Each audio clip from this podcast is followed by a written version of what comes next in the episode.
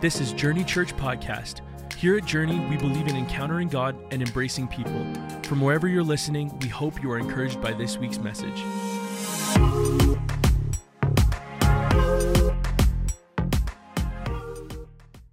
Give me a hug, Pastor. Wow. If you don't attend this church, you have a serious problem. And I'm going to tell you about it. Wow. I'm just going to take my liberty and move that right there. Does anybody have a problem with that?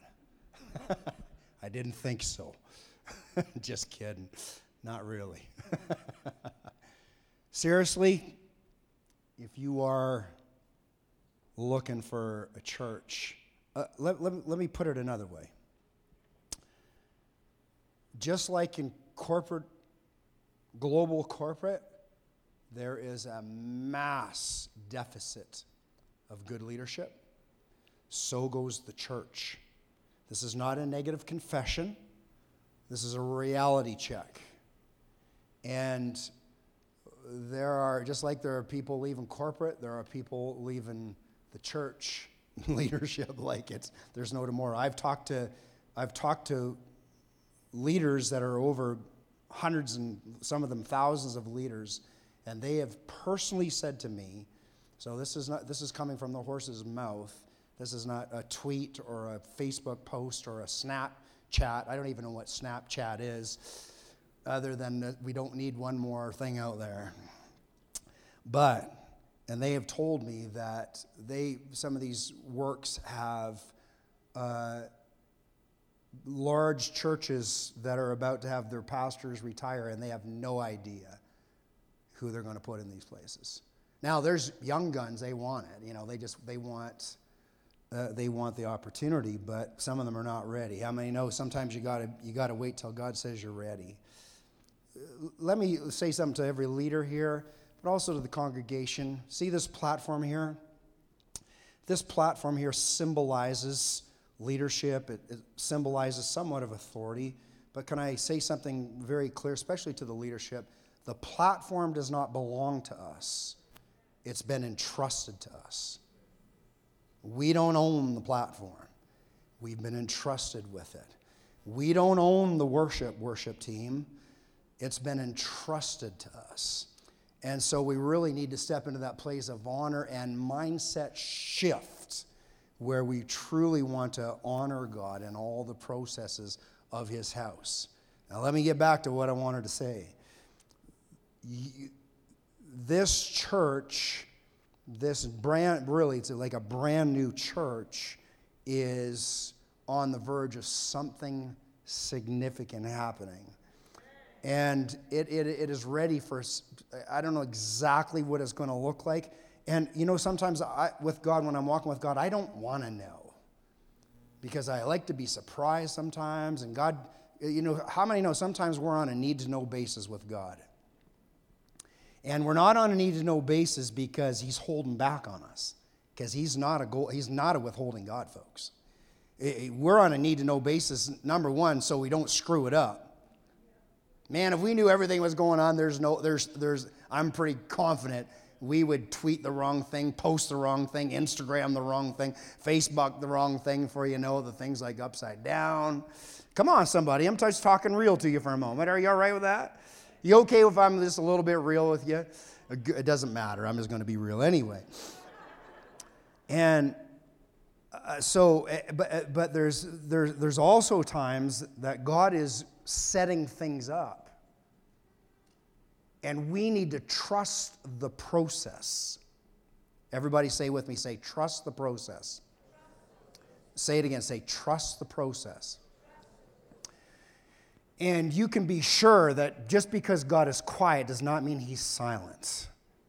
And just because God feels like he's silent does not mean that he's not up to something.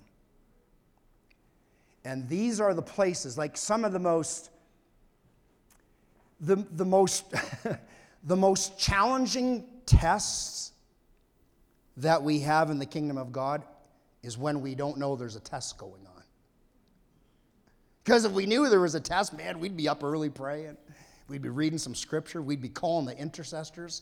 We'd be sowing. Instead of that $100 that we give on Sunday, we'd give $150. Like we would get it all organized. But sometimes the test comes without us having a clue of anything that's going on. And they were singing, and they camped on the whole waiting thing here tonight, which is interesting, and I think it was actually prophetic. And let me just, there's so much I could tell you about waiting. I'm going to get into my message in a minute. But here's something to chew on and to think about when it comes to the kingdom of God, when it comes to waiting.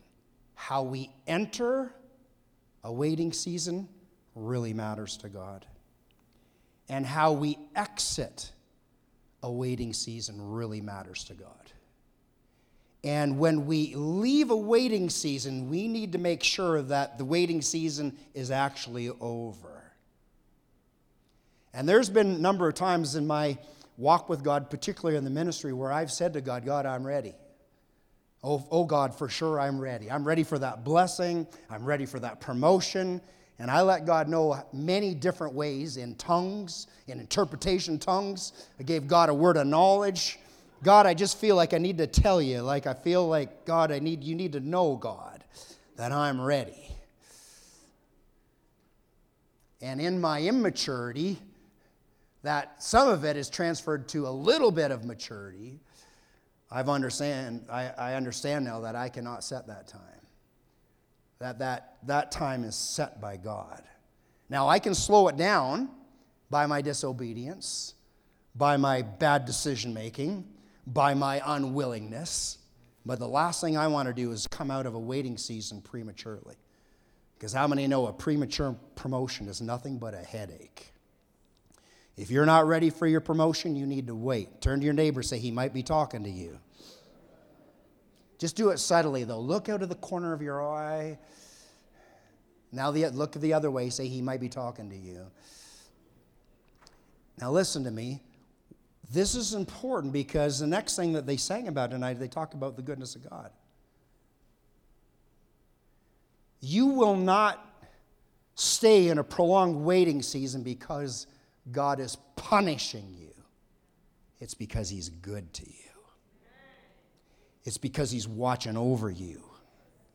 It's because he's got a word for you. He's got a divine connection for you. It can be one of a plethora of things. I'm personally convinced that a whole bunch of bad theology that's been built up year after year after decade after decade after generation has come out of a false understanding that God is not good. We would never say that because it's too religious to say that he's not good. But we think it, we feel it. Where are you, God? What's going on? You're taking forever. And if we could tweak that piece of theology in the body of Christ, knowing that, where do you need to know it? Not in your head. You need to know it in your spirit. Do you know when you've got something? It's when it's no longer in your head and it's dropped into your spirit. That's called revelation. That's when you begin to change. You will not change your life with scripture memorization. I memorized scripture for years, hundreds and hundreds of scriptures. I had the old recipe cards, and had all the different verses on there, and I was just going after it. Now listen to me, nothing wrong with memorization, but watch this. It's revelation that changes us. What is revelation? Revelation is light. Revelation is when the lights get turned on. Do you know how Esther and I came out of generational poverty? We came out of generational poverty by a whole bunch of scripture verses, but one of them triggered something in our lives. And it was Psalm 23, verse 1. The Lord is my shepherd. I shall not want. And I was like, I'm not allowed to want for anything. But I'd like a new car. You're not allowed to have a new car. I'd like a new house. You're not allowed to have a new house. I'd like a pay increase. You're not allowed to have. You're not to want for anything. Listen to me. That is not what that scripture says. And when I found out what it said, I couldn't unsee it. When I actually saw what was written in that scripture that's preached at funerals and weddings and bar mitzvahs, and it's preached anything and everything out there. It's crocheted, it's paper, whatever, machetes, things, whatever. It's on the little lamb things in the Sunday school. Remember the flannel boards? Oh, this is Jesus, and this is David, and the Lord is his shepherd. And oh, man, there's a lot of bad theology in those Sunday school classes. But anyway, it says that the Lord is my shepherd, I shall not lack. Why? Why should I not lack? Because the Lord is my shepherd.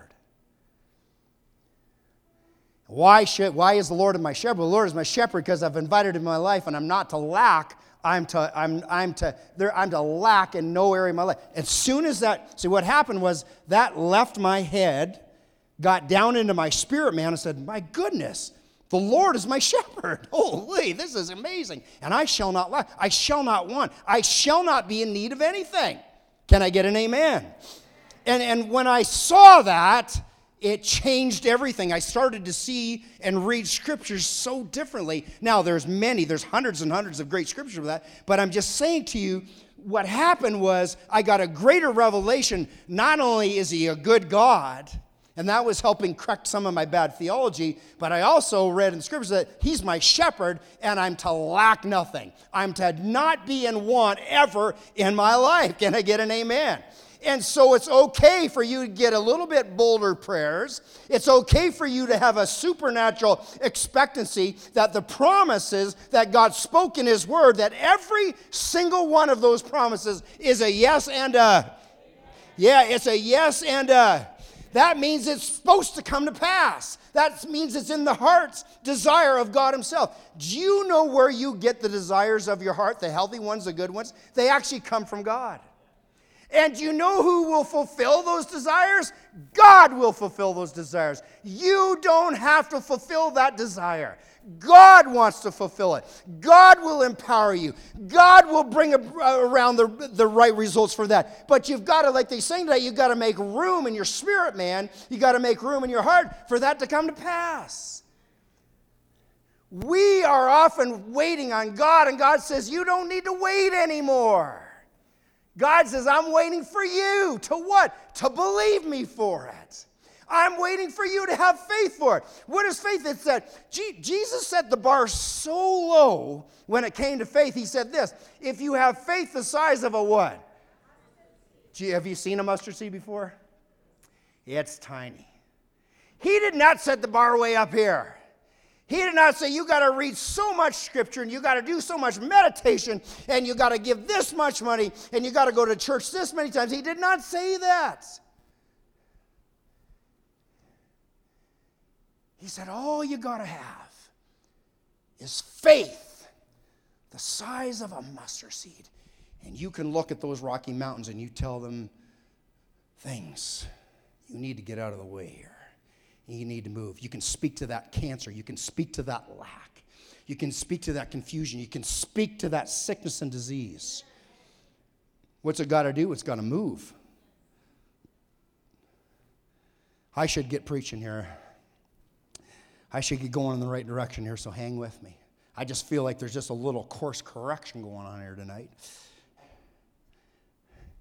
What desire in your life has not come to pass, and you've just let it slide because it's just taken so stinking long. And you just are tired of praying and it doesn't come to pass, and you're tired of believing, you're tired of coming to the altar and praying. And listen to me, I know what that feels like. I'm not saying that every single prayer in my life has come to pass yet. But I'm telling you, I've had enough answers to prayer, and I've prayed with enough hundreds and hundreds of people over the years to know that God wants to fulfill the desires of every one of your lives. and maybe there's just been something held up and held back, and it's in this environment of the presence of God. It's taking time and making room in these on a Friday night and on a Saturday night and on a Sunday morning to say, God, I'm ready to receive. Would you just take your hands and just open them up for me? Would you just do that as an act of faith? And I decree and declare every and any held up desire that is from you, God. No matter how big or how small, God, I ask on behalf of my new friends here in the city of Calgary, I decree and declare in the name of Jesus that these desires that are in their heart, that have been placed by you, that have been held up and held back, in the name of Jesus, I command them to come forth. I command the heavens to open in the mighty name of Jesus. I command and decree and declare in the powerful and the mighty and the awesome and the good name of your Son, Jesus, Father, I declare that there will be a speedy delivery of the desires of the people of God's heart. I declare it starts here and it starts now, this Saturday night, in the mighty name of Jesus. Hallelujah. Come on, somebody. Let's give the Lord a clap offering tonight. Woo! Great churches have... Yeah, great churches have great stories. Revelation 12:11 says that through the blood of the Lamb and the word of their, they overcame the enemy. They pushed back darkness. They pushed back sickness and disease. They pushed back weakness. They pushed back discouragement. They pushed back lack of courage. I'm telling you that God wants to do such beautiful stories in your life. Great churches have... And it's the corporate stories of what God wants to do in this house. And it's the corporate stories of what he wants to do in your family. But it's the individual stories as well. It's the individual testimonies that God is going to do in the people of God. Listen to me, it's already started. I already get some trickling news and trickling answers to prayer that are starting to come to me in these meetings in Calgary. But listen to me, it's just started, and it's going to be a little trickle, and then it's going to be a river, and then it's going to be a flood, and then it's going to be a tsunami. But it's not be a tsunami that's going to take from, it's going to be a tsunami that gives to, and it breathes life. It gets into those dry, those barren places, and before you know it, you got a new testimony, you got a new answer to prayer, you got God showing up in your life where you never even thought it was even possible. Great churches have. Yeah, they do. In John 10:10, Jesus set all this up when he was saying, the thief comes only in order to steal, kill, and destroy, but I came that they may have and enjoy life and have it in abundance to the full till it overflows. And I think I shared with you last night, if I didn't share it last night, I shared it at the leadership meeting, that the church... The people in the earth, they battle the fact of Jesus providing salvation, providing eternal life. But we find that Jesus didn't just provide eternal life. He provided eternal life, yes. And there's this big war, there's this big battle, there's all these theological discussions how we can have eternal life. But Jesus made it simple and he made it clear. But listen to me, he didn't just give us eternal life, he came to give us abundant life. These are the words of Jesus, and they're not the words of Alderi. I did not write this, although I wish I had of. Copyright would be amazing. The thief comes only in order to steal, kill, and destroy, but I came that they may have and enjoy life and have it in abundance to the full till it what? Till it. Say this with me. Say, I'm living in the John 10:10 overflow. Say it again. Say, I'm living in the John 10:10 overflow. Come on, say it one more time. Say, I'm living in the John 10:10 overflow. And how many know sometimes you got to say that and quote that and speak that verse when you're in barrenness, when you're in the desert. But what it does is that faith begins to open up the channels of heaven. It begins to open up the pathways, the rivers of Almighty God. And before you know it, we're starting to experience the bigness of God and the bigness of the promise of Jesus and everything that he wants to do in our life. Can I get an amen? Now, we talked about last night, we talked about how we need to walk. If we're going to walk in this John 10:10 overflow, we got to be in the right place at the right time, doing the right thing. Let me say it again. Right place, right time, doing the right thing. Now, how do we do that? Can you take me to 2 Corinthians 10:13? 2 Corinthians 10:13. I know they didn't know where I was going to go tonight. And so 2 Corinthians 10:13 says this, but we'll confine our boasting to the sphere. Everybody say sphere. The sphere of service of God himself has assigned to us. This sphere, take me to the definitions of metron. Metron, a portioned off measure, a boundary that has been set. Metron is a territory that God has measured out and given us responsibility and authority. Now take me to Joshua chapter 1. After the death of Moses, the servant of the Lord said to Joshua, son of Nun, Moses' aide, Moses my servant is dead. Now then, you and all these people get ready to cross the Jordan River into the land I'm about to give them to the Israelites. Keep going. I will give you every place. Everybody say every place. I will give you every place where you set your foot. Watch it, as I promised. It is crucial that the people of God get this. And I know I preached on it last night, but I just want to remind you before I take it a little bit further. As I promised Moses, your territory will extend from the desert to Lebanon and from the great river Euphrates, all the Hittite country to the Mediterranean Sea and in the west. God says, I'm going to give you every place where you set your foot. He did not give us a blank checkbook and say, just go do whatever you want and this is what's going to happen. What he said was, I'm going to give you every place where you set your foot in the metron, in the boundary. What I promised to you, what I said I was going to do in your life, what I said where I was going to take you, what I was going to do in your life and through your life. And so we have a responsibility to step in and take possession in the metron, but we can't just say the metron is wherever I want it to be. It's already defined. It's already set. While you were in your mother's womb, your metron was set. And the metron of God is not a limiter. It's not a place of a low ceiling. It's a place of a big ceiling. It's a place where the skies bust wide open. It's a place where the bigness and the goodness of God shows up in your life, and you start to see the manifestation that everywhere you set your foot in your metron, there's a promise there, there's favor there, there's blessing there, there's empowerment there, there's grace in that metron, and you'll be able to accomplish everything that God wants you to accomplish. Can I get a hearty amen on that one? Now,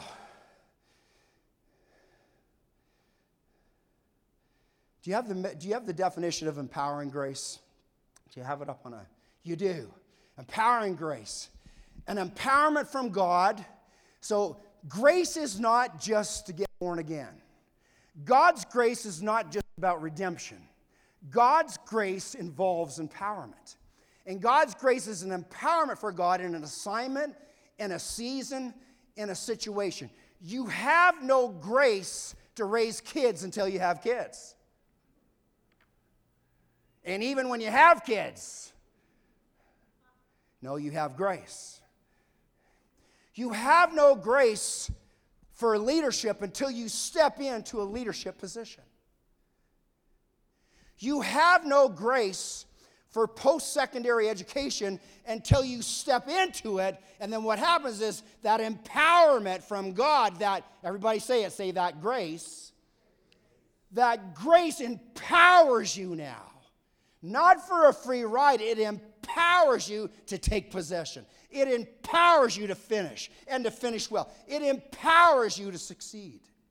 Esther and I were at a funeral this afternoon. Interesting setup and situation. But I have found in all these years of ministry, when people go through very, very difficult times, difficult seasons in their life, particularly losing a family member, what is often said of people, I can't believe how strong they are right now. I can't believe how, what is that? That's a grace that comes from God in a troubled situation. It doesn't mean that there's not lots of grief. It doesn't mean that weeks and months down the road it won't be difficult. I'm not saying that. I'm just saying that we see the evidence of the grace of God start to show up.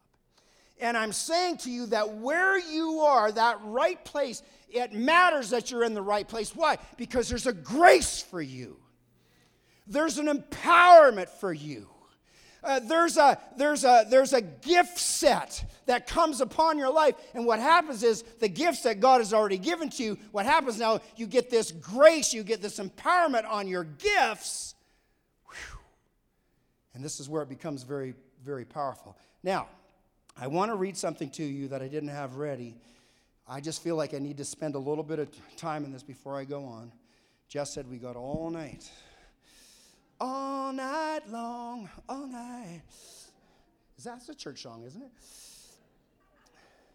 Turn with me, if you have your Bibles, Genesis chapter 13. Are you with me? Great churches have? Don't you dare miss the great stories that are about to come your way. I know where you live now. Oh, yeah. And my wife is Italian. Dave's Italian. I already told you, we know people. And they do stuff for free, for cheap. They do anything for a coffee, right, Dave? Just free. Free Tim Hortons. I need you to throw a rock through the window. Yep. Just pick me up a coffee. All right, let's get her done. Genesis chapter 13. So Abraham went up from Egypt to the Negev, I'm reading from the first verse, with his wife and everything he had, and Lot went with him. Remember who Lot is? Lot's his nephew. Abraham had become how wealthy? Say it. Don't be afraid. How wealthy is he? He's very wealthy. How many know there's wealthy and then there's very wealthy? I want to be very wealthy. Raise your hand if you want to be not wealthy, very wealthy. Come on. Abraham had become very wealthy in livestock, in silver, in gold. You may have never heard this before, but you know God wants to bless you with multiple streams of provision. You know that you're not to live in one stream, that God does not have one pathway to bless you and look after you. Like your job is mainly to produce seed so that you can sow to reap harvest. That's really what your job's all about. God's got a million ways to bless your socks off. Come on, somebody. All right, I know that's what I didn't come to preach on that, but anyway. Abraham had become very wealthy in livestock and silver and gold. From the Negev, he went from place to place until he came to Bethel, to the place between Bethel and Ai, where he sent his tent had been earlier, and where he had first built an altar.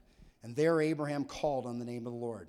Now Lot, who was moving about with Abraham, also had flocks and herds and tents, but the land could not support them while they stayed together.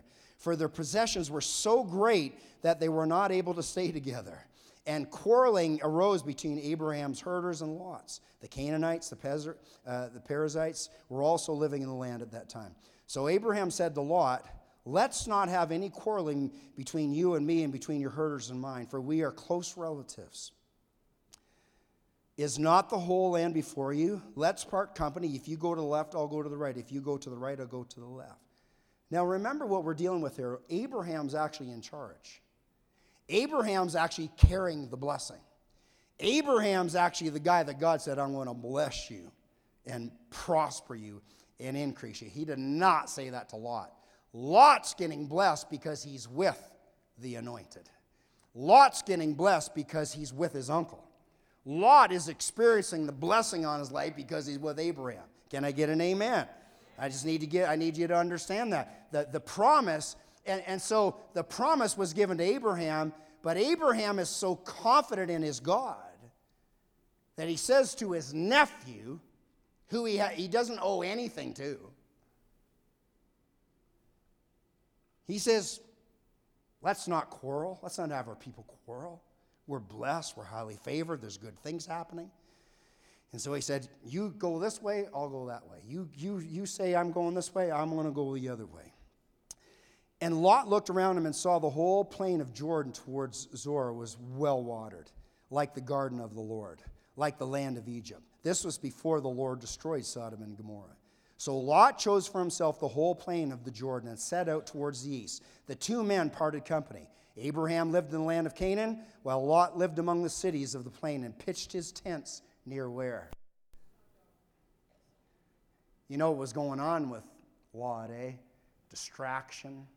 He's got his tent close to Sodom and Gomorrah. He's got his tent pitched, his house made, looking towards what looked like the bright lights that looked like the promised land. But we all know, we know historically, we know biblically, that there was already a curse on that land because of the lifestyle.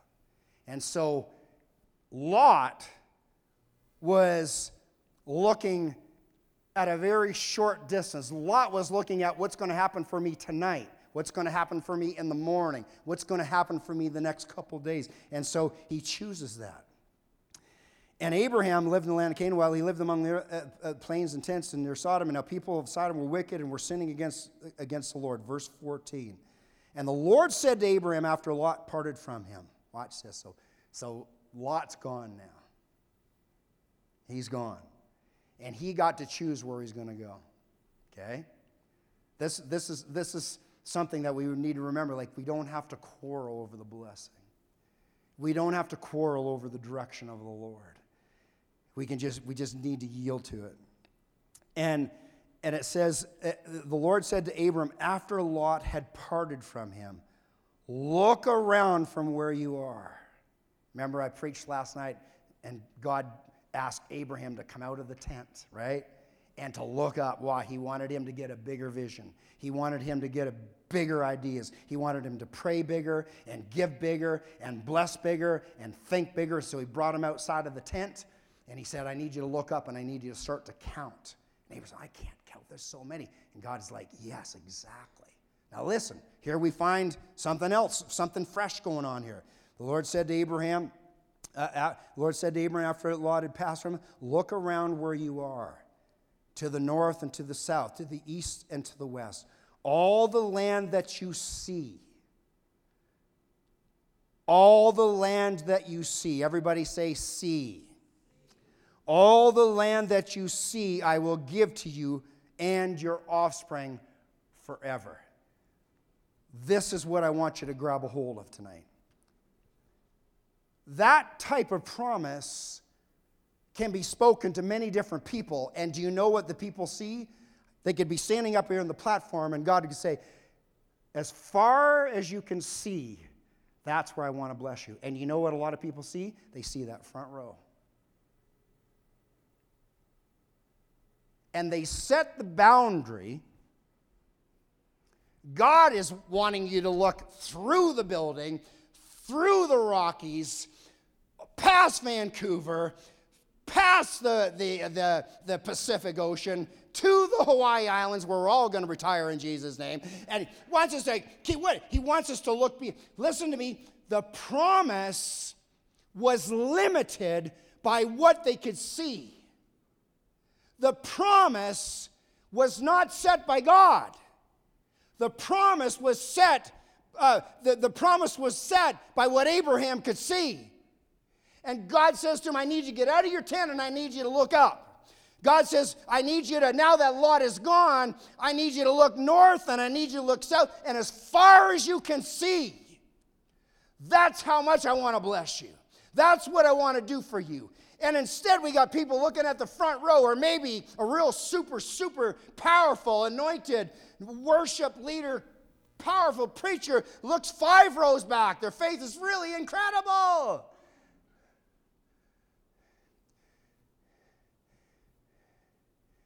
And God says through his son Jesus, I have come that you may have life and have it to the full till it overflows.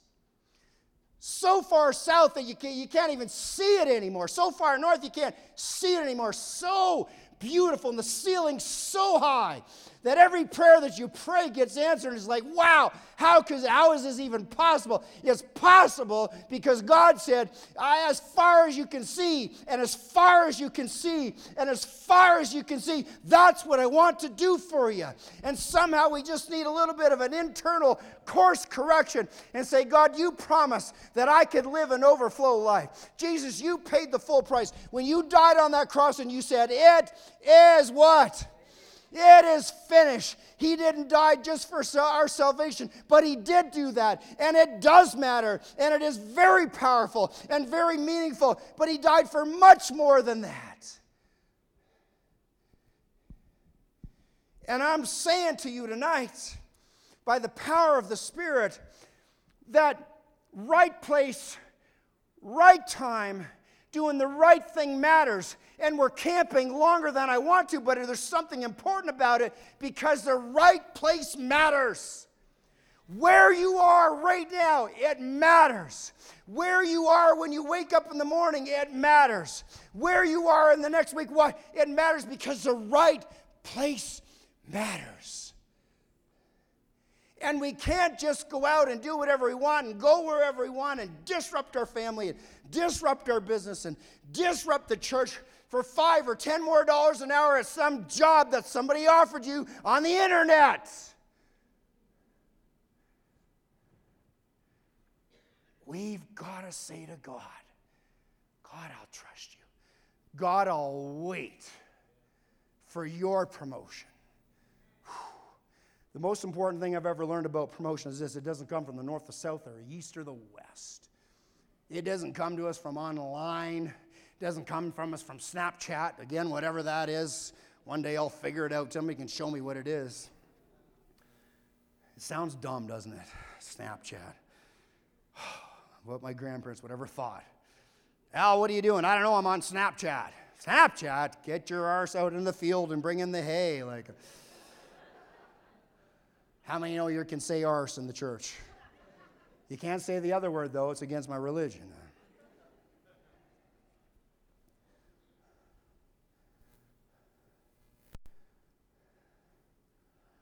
What's important about the right place? God prepares us for the right place.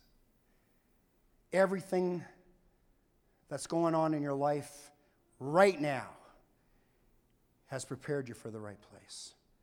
But listen and watch this very closely. Not only are you prepared for the right place, but your right place gets prepared by God as well. God shows up to your right place far before you ever even get there. And some of you wonder why things are coming together so quickly. And how did this? I just walked into this meeting and, oh my goodness, it's just unreal and I just can't believe this. And what happened? What happened was God showed up. Because it was your right place. And he was there before you got there. God touching people's lives. God getting people out of the way. Hello? Like some of you are getting ready to leave where you are. It's the right place because you got a bad boss.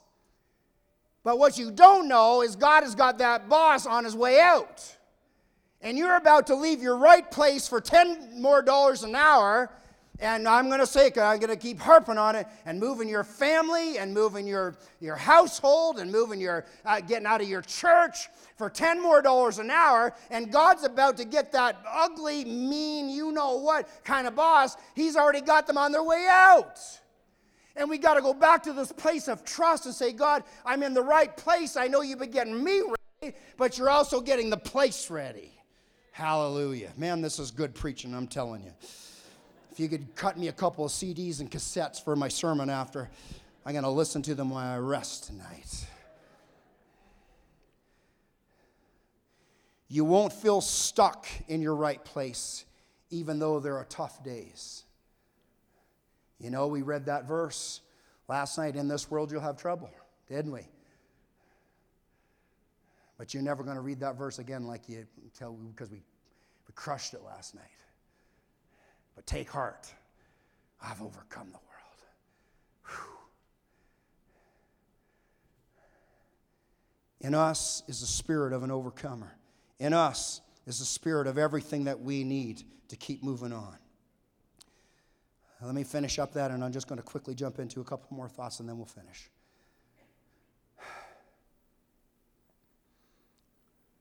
I can't tell you how much, other than what I've done so far.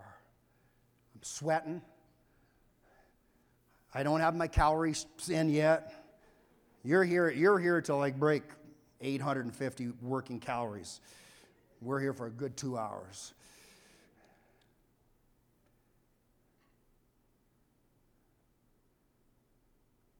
I said to the staff on Friday sometime, some things really matter to God. And some things don't matter at all to God.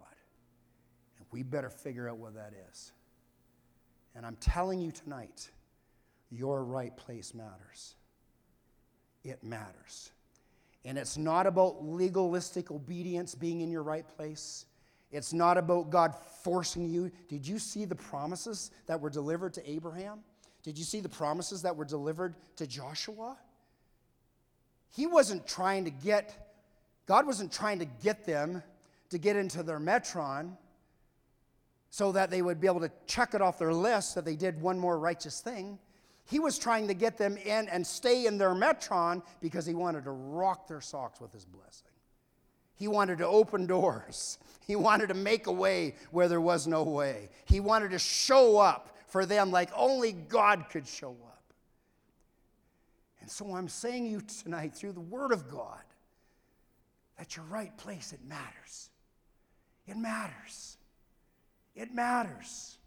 And don't position yourself and get into that place and allow the distractions of life to move you out of your right place for the sake of some type of compromise. It's just not worth it. So we got the right place, being in the right place. Let's go on, talk about the right time. The right time. Being in the right place at the wrong time doesn't work. Delayed obedience is what? It's disobedience. Partial obedience is. Esther and I will preach here, minister tomorrow morning. Then we're going to have lunch somewhere really good tomorrow, because I'm going to buy lunch tomorrow. It's going to be good. No more Burger King. All right. You know they're staying at the Red Roof Inn, right? Like the Red Roof, it's like $29.99 a night. That's what they're like. No showers, no towels. We had to bring our own sheets from Vancouver. And they threw some Burger King coupons on our thing. That's what I'm just kidding. Your pastors would never do that. We're staying at the Yellow Roof Inn. It's a step up. It actually has towels. We have one towel for the whole family.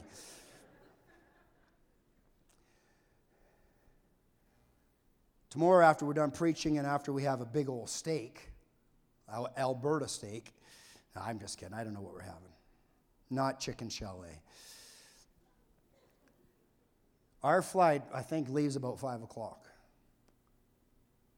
I can be in the right place at the right time, but if I show up tomorrow at 5 o'clock, guess who's hitchhiking to Vancouver? Esther. Because I only got enough for one flight. And so I'll go home and get the car and come back and pick her up. The right place matters, but the right timing in the right place is crucial.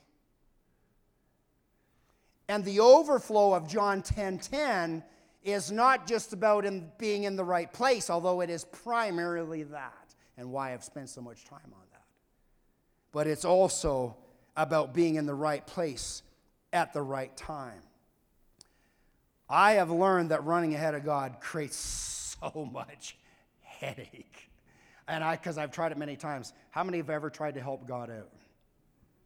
You know, you're praying, you're believing, you're trusting, and God's just, he's a bit busy. And so you help him out. And the next thing we know, you're in trouble. How many have ever done that before? And the rest of you are liars. Being in the right place at the right time. Being in your metron. Oh, man. I can't tell you how crucial and how important that is. Let me wind it all up here. Not only being in the right place, being in the right place is important, being in the right time is important, but finally, let's talk about it, doing the right thing. John 10:10 overflow is connected to doing the right thing. If I'm in the right place at the right time, but I'm doing the wrong thing. My anointing, my gifting, the call of God on my life, it does not cover a compromised life. Are you hearing me? And so and this is not about man-made holiness. This is about an understanding of a responsibility that we have as we walk with God, as we live out life in the Spirit, as we step into the John 10:10 overflow, as we step into that beautiful place that God wants to have great stories coming out of His great churches. This overflow is connected to doing the right thing. And again, it's not this legalistic long list of things that we must do, and if we don't do them, God's gonna. I was sharing with the staff on Sunday. I grew up I'm third generation Pentecost, which means I'm third generation screwed up, and I grew up in a home like if you swam on Sunday, there is no question that God was going to drown you. Anybody understand that? God would take his big old foot and just, if you went in the pool on Sunday, you were destined to drown. You say, what in the world is that? This is how people thought back then. If you played hockey on Sunday, you know what happened to your leg? It would blow off.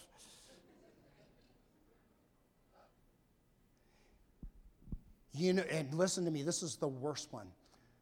At approximately 11 or 12 years old, I went to the movie theater for the very first time. Listen to me. I was taught that if you're in the movie theater and Jesus comes back, you will go straight to hell. You will not pass go. You will not get $200. And so I snuck out of the house, and I went to a movie theater. And you know what movie I saw? Careful, you might want to cover your children's ears. Are you ready? The Sound of Music. Seriously, there was ladies, I could see their elbows. There was one lady, I think I saw a kneecap. It was unreal.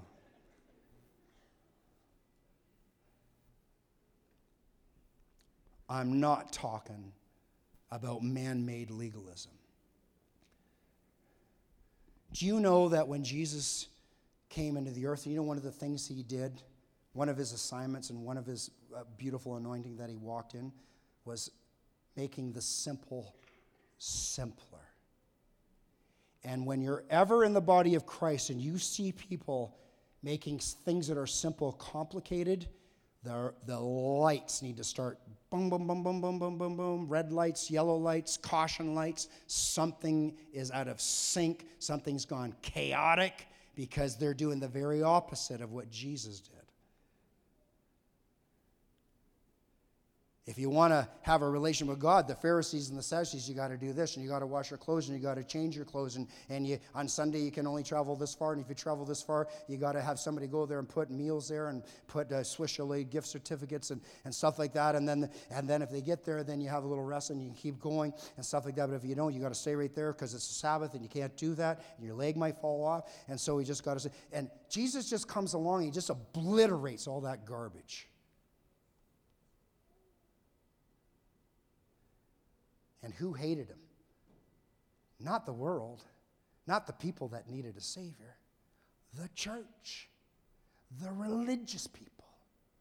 They were so angry with him, so you know what the word is.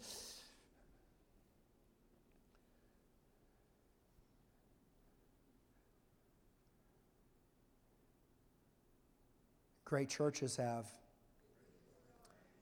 And the great stories are going to begin to flow out of the John 10:10 overflow. The overflow that he has already provided for his kids. It's not coming, it's already here. Do you know that faith is right now? Do you know that when the miracles happen, you don't need faith anymore for that miracle because it's already manifested?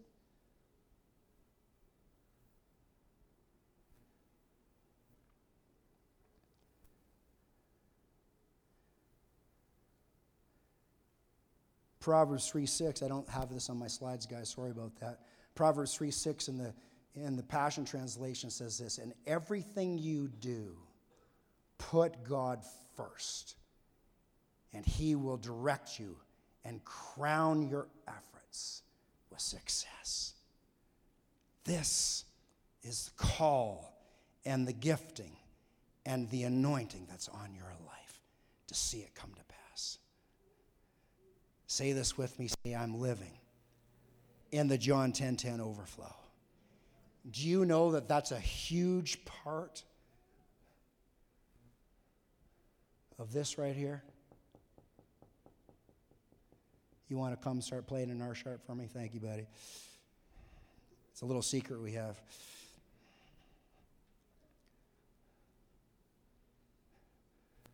Tomorrow morning, I believe I've got a corporate and individual prophetic word for this house.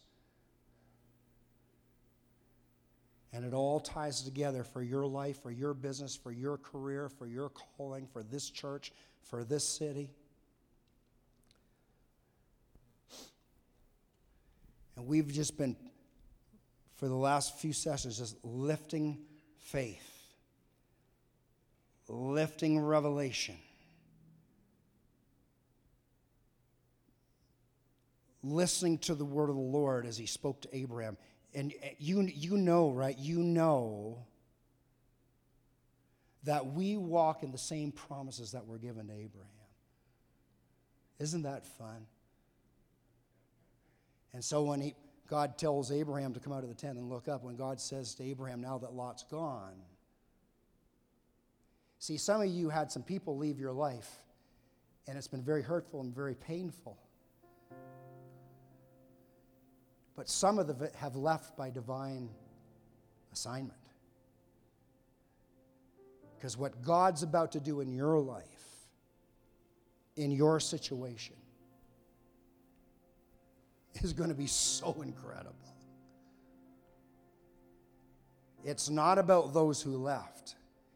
It's about the bigness of God working in your life, and you making space, and you making room, and you opening up your heart and your life for what God is going to do. Listen to me. I am telling you, God is going to do this. I have the utmost confidence. I'm going to say, well, how can you prophesy and say things like that and have such confidence? Because it's not about me, and its confidence is not in me. That's why.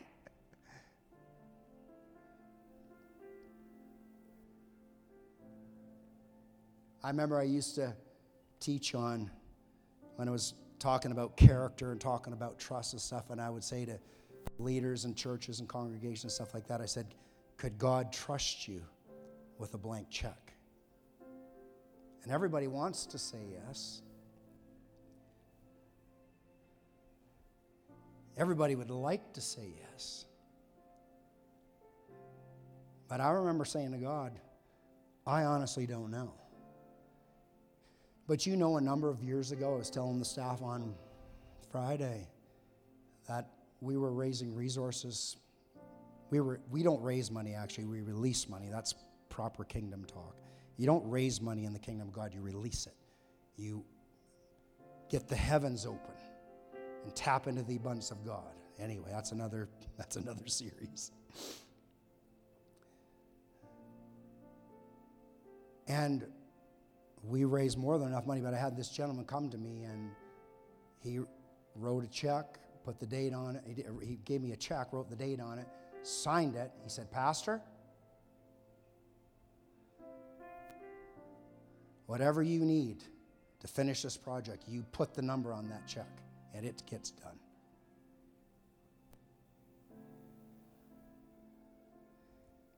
The check meant nothing to me. The fact that he trusted me meant everything. I was so humbled and so honored. I will never forget that moment in my life, ever.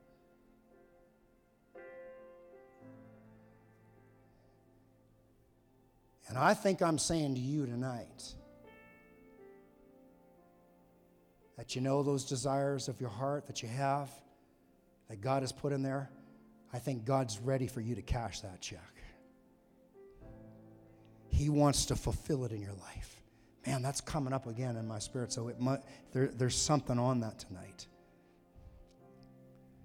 Trust in the Lord and do good. Dwell in the land, enjoy safe pasture. Delight yourself in the Lord. Delight yourself in God's ways, and He will give you what? He's going to give you.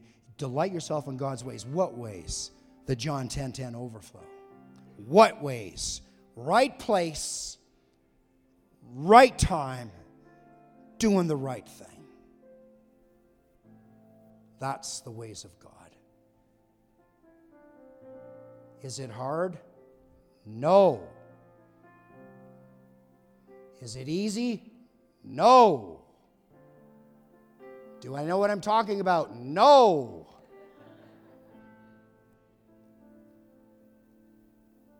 It's not as hard as we think, and it's not as easy as we think. But if we'll remember that Jesus came to make it easier. Hello.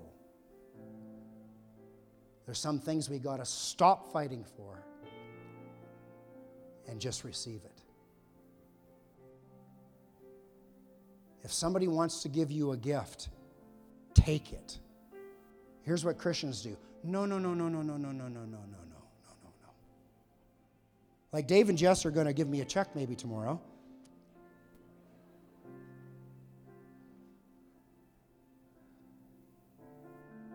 And I'm not going to say, no. I'm going to open it up and say, what is that so small for? They're going to think you're crazy. I'm so sorry. Just so we know, they're the very opposite of what I'm saying to you tonight. I think you already know that. I think it's time for you to cash your checks. God has already put a signature on it. We know that He can back it up. Come on, somebody. Every desire of every heart, of every life in this room tonight can receive the fullness of the desires of the heart, and not one part of heaven gets empty. And do you know, listen, Dave, I need you to hear this tonight. Some of you have some of you carry such a big desire in your heart that when that desire comes to pass, it will fulfill multiple desires in your life and in the life of those around you. That's called praying big and believing big. Some of you have settled in, you've tolerated, what you tolerate, you can never, if you tolerate $10 an hour, you'll never make $15 an hour. If you tolerate a job with no benefits, you'll never have benefits. If you tolerate renting, you'll never own your own home. We'll say, I can't afford one right now. Right now, that talk has got to stop. Because right now, you're having what you say. Listen to me, if you don't want it, stop saying it. If you keep saying, I can't afford a house, you'll never, ever afford a house. You got to shift your statement of faith. This is not faith weirdness. This is causing your spirit man to shift and come into alignment with God. We sometimes want to get God to come into alignment with us, but He will never do that.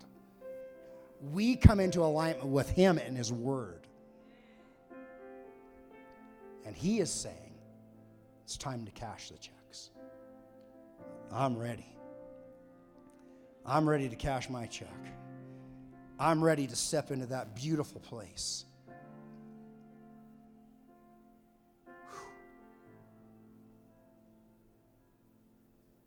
The fullness of the desires.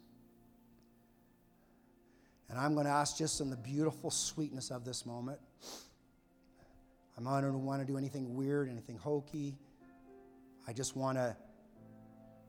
want you to respond where you're at, when you're ready. And there is no judgment here. There's no, you got to get your life cleaned up. Some of you are going to do you know what brings people to repentance? Not fire and brimstone. What is it? It's the goodness of God. Do you know that some of you are going to come out of your trouble as the goodness of God gets on your life and on your family, and you've been working so hard to fix it all, and all you need is a good dose of the goodness of God.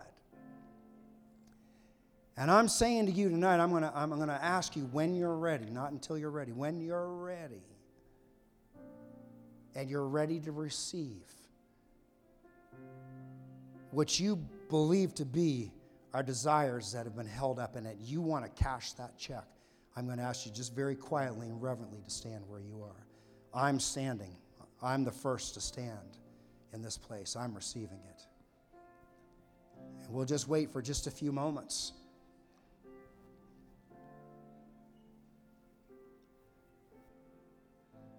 Whatsoever things you desire, when you pray, believe that you receive them and you shall have them.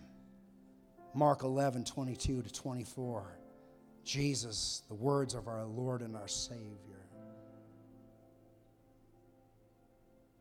Whew. Life of the Spirit. What is that? It's the John 10:10 life. To the full. Is it something has to break? Is that where we're going? Till it overflows. I'm going to start the click for 66. Yeah. I've been fortunate enough to be in the ministry long enough to know that sometimes you see miracles and breakthroughs and manifestations when there's dancing and shouting and there's 400 people around the altar and the prophetic's flowing. And I've also been in the quietness of a church service when things are not roaring and jumping and there's as many, if not more, miracles that happen. And so I've just learned to trust God, that it's not about the externals. It's about what God is doing right here, right now.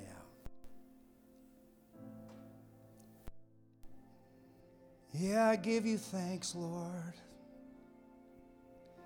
I open up my heart today and I say, yes, Lord. Yes, Lord. Touch every life by your Spirit, God. Every life. Every life. Every life.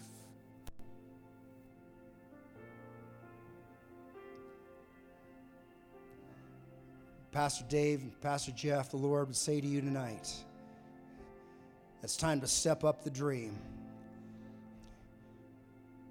It's time to step up the ask.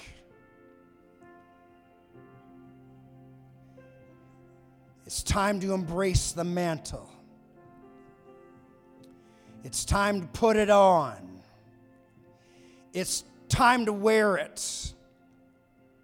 It's time to walk in it. It's time to run in it. It's time to soar in it. Probably bring it up a little bit. It's time to flourish in it. It's time to rise up in it. It's time to go higher. It's time to go broader. It's time to position yourself. It's time to take the land. It's time to press forward. It's time to move forward. It's time to renew your mind to the greater things and the greater one and the greater situation and the greater miracles and the greater open heaven and the greater great big God showing up and the greater manifestation of the dreams and the prayers that have been prayed and the seed that's been sown. For it is your time, and it is your hour, and it is your moment, and it is today, and it is now. It is a now word. It is a kairos word. It is a new season for you. God says, I brought you here. God says, I prepared you. God says, I got you ready, but I got the place ready. God says, I've been getting you ready, but I've been getting them ready. God says, it is your season. It is your now to step into and to step up and to see the way of the Lord. It is your season in the mighty name of Jesus. Hallelujah. Come on, give the Lord a thank offering. Hallelujah. Thank you, Jesus. Thank you, Father. Bring it down, bring it down. Oh, thank you, Father. Thank you, Father. Whew. Thank you, Father. Man, do you feel that? Whew. Thank you, Father. Thank you, Father. Can you give me a little bit of house lights? Thank you. Thank you, Father. Whew. Are you the 7-day guy? 6 days. Man, I hope it works out. Do you know where I live? Good. Come on up here. Just stand in front of me here. Just stand there. I'm going to pray over you.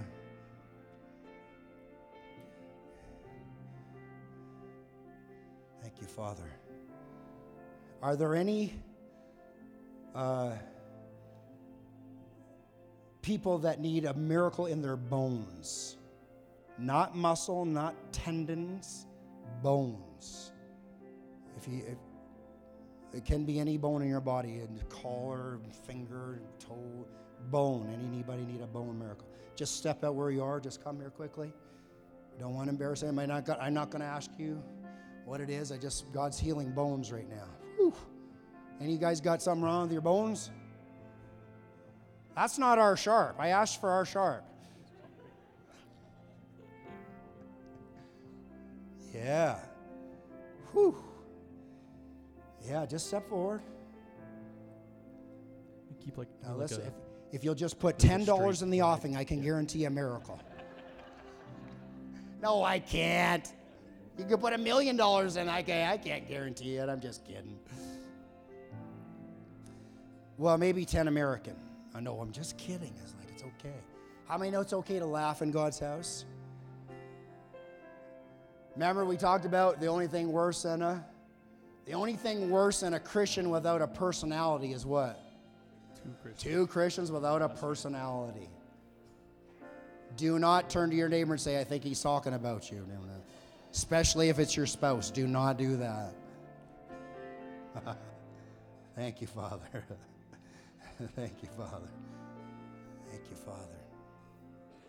Thank you, Jesus. Thank you, Father. Just come a little bit closer. Thank you, Father. Pastor Dave, just come in behind this guy.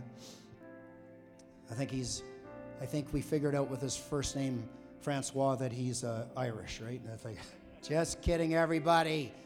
Just relax out there. We're just about to go home. Just hang on. Whew. Thank you, Holy Spirit. Thank you, Holy Spirit. I see bigger windows. I see greater clarity. I see greater understanding. Whew. I see greater solutions. Struggle, struggle, struggle, struggle, struggle, struggle, struggle, struggle, then breakthrough. Whew. Can't figure it out, can't figure it out, can't figure it out, can't figure it out. Boom! Figured out by the power and the presence of God. Bigger windows, greater clarity, greater manifestation. Just take it, take it, take it, take it, take it. Receive it right now in Jesus' name. Just receive it, receive it, receive it, receive it, receive it. Yep, yep, yep. Take it, take it, take it. It's there. Thank you, Father. Whew. Thank you, Father. Take it. Take it. Yeah, bring it up. Bring it up. Take it. Take it. It's right there. It's right there. Thank you, Jesus. Thank you, Jesus.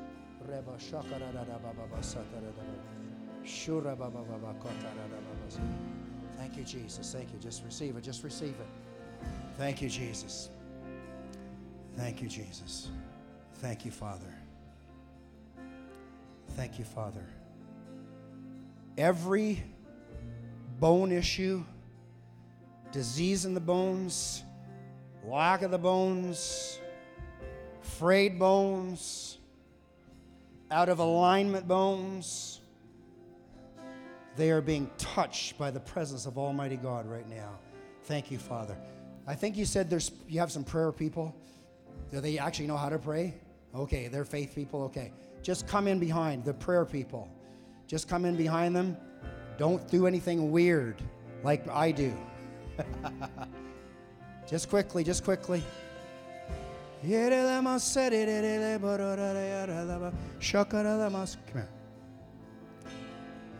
Come. Just stay right here. Thank you, Jesus.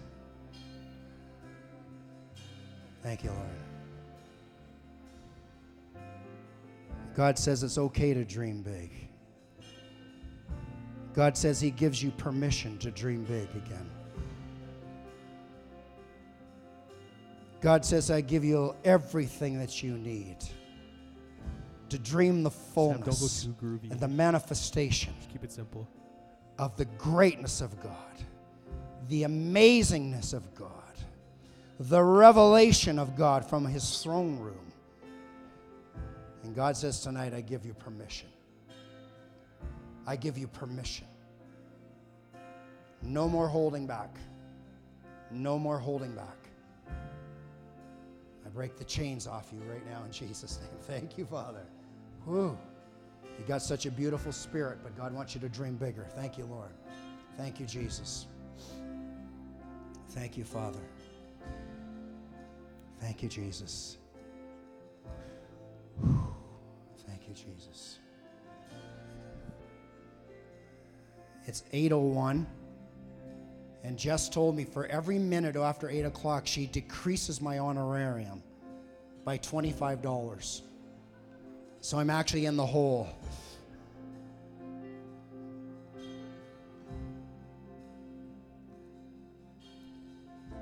Is there anybody here tonight, and I'm going to close with this. It's 8:02, $50. Provisional miracles. You need provisional miracles. I'm not feeling to pray for wants. I feel to pray for provisional miracles. Doesn't matter how big it is. Provisional miracles. If that's you, just come, just step out here, just provisional miracles. That's it, just step out. You could use a few of those. That's it, just step out. Thank you. Thank you for being brave. Before I give it back to Jess or Dave, can I say thanks for being here tonight? I understand that it's Saturday night. Some of you were here, how many were here last night? Oh my goodness. What is the matter with you people? In the house of God, Friday night, you guys need to get a life. Holy, I'm just kidding. I'm just so honored that you're here. And I honor and respect you for the sacrifice of that tonight. And we're going to unlock some provisional miracles. Here's all I ask from you. Do not tell God or me how it can't work. I don't need to hear that. I just need you to be ready to receive. That's all. Is that a fair deal? That's a fair deal. That's a deal. Just don't try to figure it out in your head, and it's going to happen this way, and I'm going to... I understand you've probably already gone down that road, and I'm not disrespecting you at all. I'm just saying there's a spirit of faith here right now for miracles, and we just need to step into it. Thank you, Lord. Before I do, though, I want to say something to you. You, girl, had a word over you last night again, and as you were leading worship tonight, what I saw was a silver serving tray. This thing was beautiful. And I was like, where'd she get that? And how come I didn't get one? I got like a wooden one, you know, like at Target for $7.99.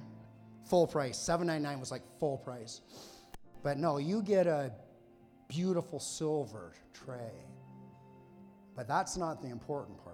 It's connected prophetically. I don't know what the connection is. Maybe you need to figure that out and ask God. But what was on the tray were a whole new level of decisions that God was going to bring your way. And what the Lord wanted you to know was all of the great decisions that you've already made, if you'll stay in that lane and stay in that zone, these next level of decisions that God is going to bring your way, and you'll know when they come. You'll know it. There won't be no like figuring, like, is this one of the, you'll know. And God says, you just keep doing the right thing. And God is going to take you higher and higher and promote you and bless you. I believe there's promotions coming to you, but it feels like it's you're going to see it in the natural realm, but I feel like it's so much bigger than that. And I don't see it connected to leading worship and microphones and all that stuff. It may, I don't know. I didn't see that. What I saw was a whole brand new level of decision making that's coming your way, but it's coming on this beautiful platter from God. And God says, as you take each one as they come to you and make the right decision, and you will, because you already know how, the blessing and the favor and the reward of that, oh, it's going to be beautiful. It's really going to launch you to a whole other level. So you get ready for that. It's coming. I just saw it when you were leading worship. I don't know when the tray's coming, but I think it's really close. I really do. I don't believe it's not in the sweet by and by, but you already know what to do as it comes, okay? I hopefully that makes sense. You'll know. Thank you, Lord. See, you thought your word was crazy. What is she going to do with that one? If you need a provisional miracle, it's probably some of you here, your pride's keeping you back there. I'm up here. I know that I'm believing for some provisional miracles. Thank you for coming out. Would you just step a little bit further? We just want to make some room. Jess, it's 8:07.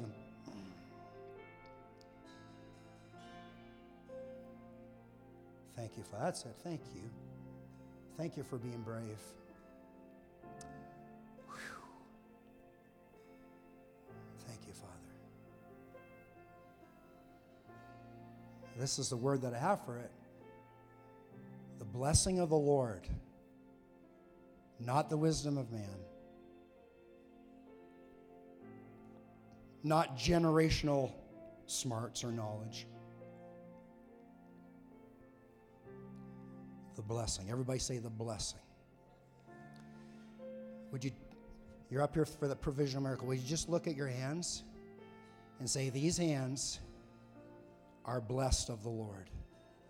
Say it again. These hands are blessed of the Lord. Now hear the word of the Lord. The blessing of the Lord brings wealth, and he brings it without trouble, without toil, without hardship, without putting in 250 hours a week. There's nothing wrong with hard work. It's a good thing. There's nothing wrong with going the extra mile, but listen to me.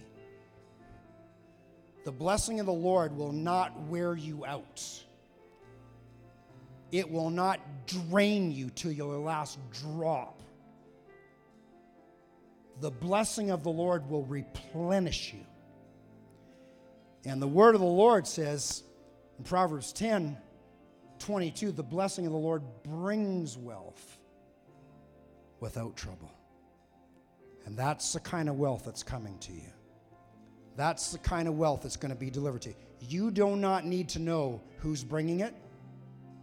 You do not need to think about an inheritance. You do not think about my boss is going to give me a raise.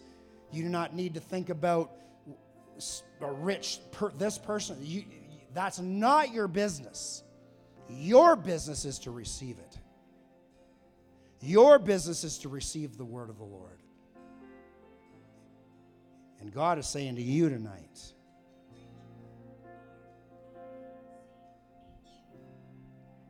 Siri's talking to me. I got a confirmation word from there. That the blessing brings wealth. Whew. Stop beating yourself up for bad decisions. Stop condemning yourself. Stop blaming the country, the economy. Folks, we're not part of a natural economy. Yeah, we live in it, but I'm in a way higher. The economy that I'm a part of, there is no recession. Come on, son. There's no inflation. I know that inflation is very real. I know that recession is very real. But I'm telling you tonight by the Spirit of the living God that there is no recessions in the kingdom. And there is no lack in the kingdom. And that God is here to provide. Whew, thank you, Father. And I need you to do one last thing, and then Dave or Jess, get up here quick. Look at your hands, and maybe you're out in the crowd and you want to do this as well. Look at those hands and say, these hands are blessed and highly favored. Say it again. Say, these hands are blessed and highly favored. Come on, say it again. These hands are blessed and highly favored of the Lord. Whew. The mighty provision of God is here. Thank you, Jesus. I can hardly wait for tomorrow. I'm pumped. I'm going to just stay here instead of going to the Red Roof Inn. Pastor Dave, come on up here. Love you. Thanks for tolerating me. I love those runners, and I love you.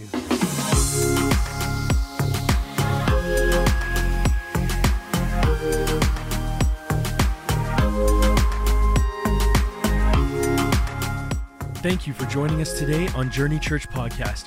For more information about our ministry, visit myjourney.church.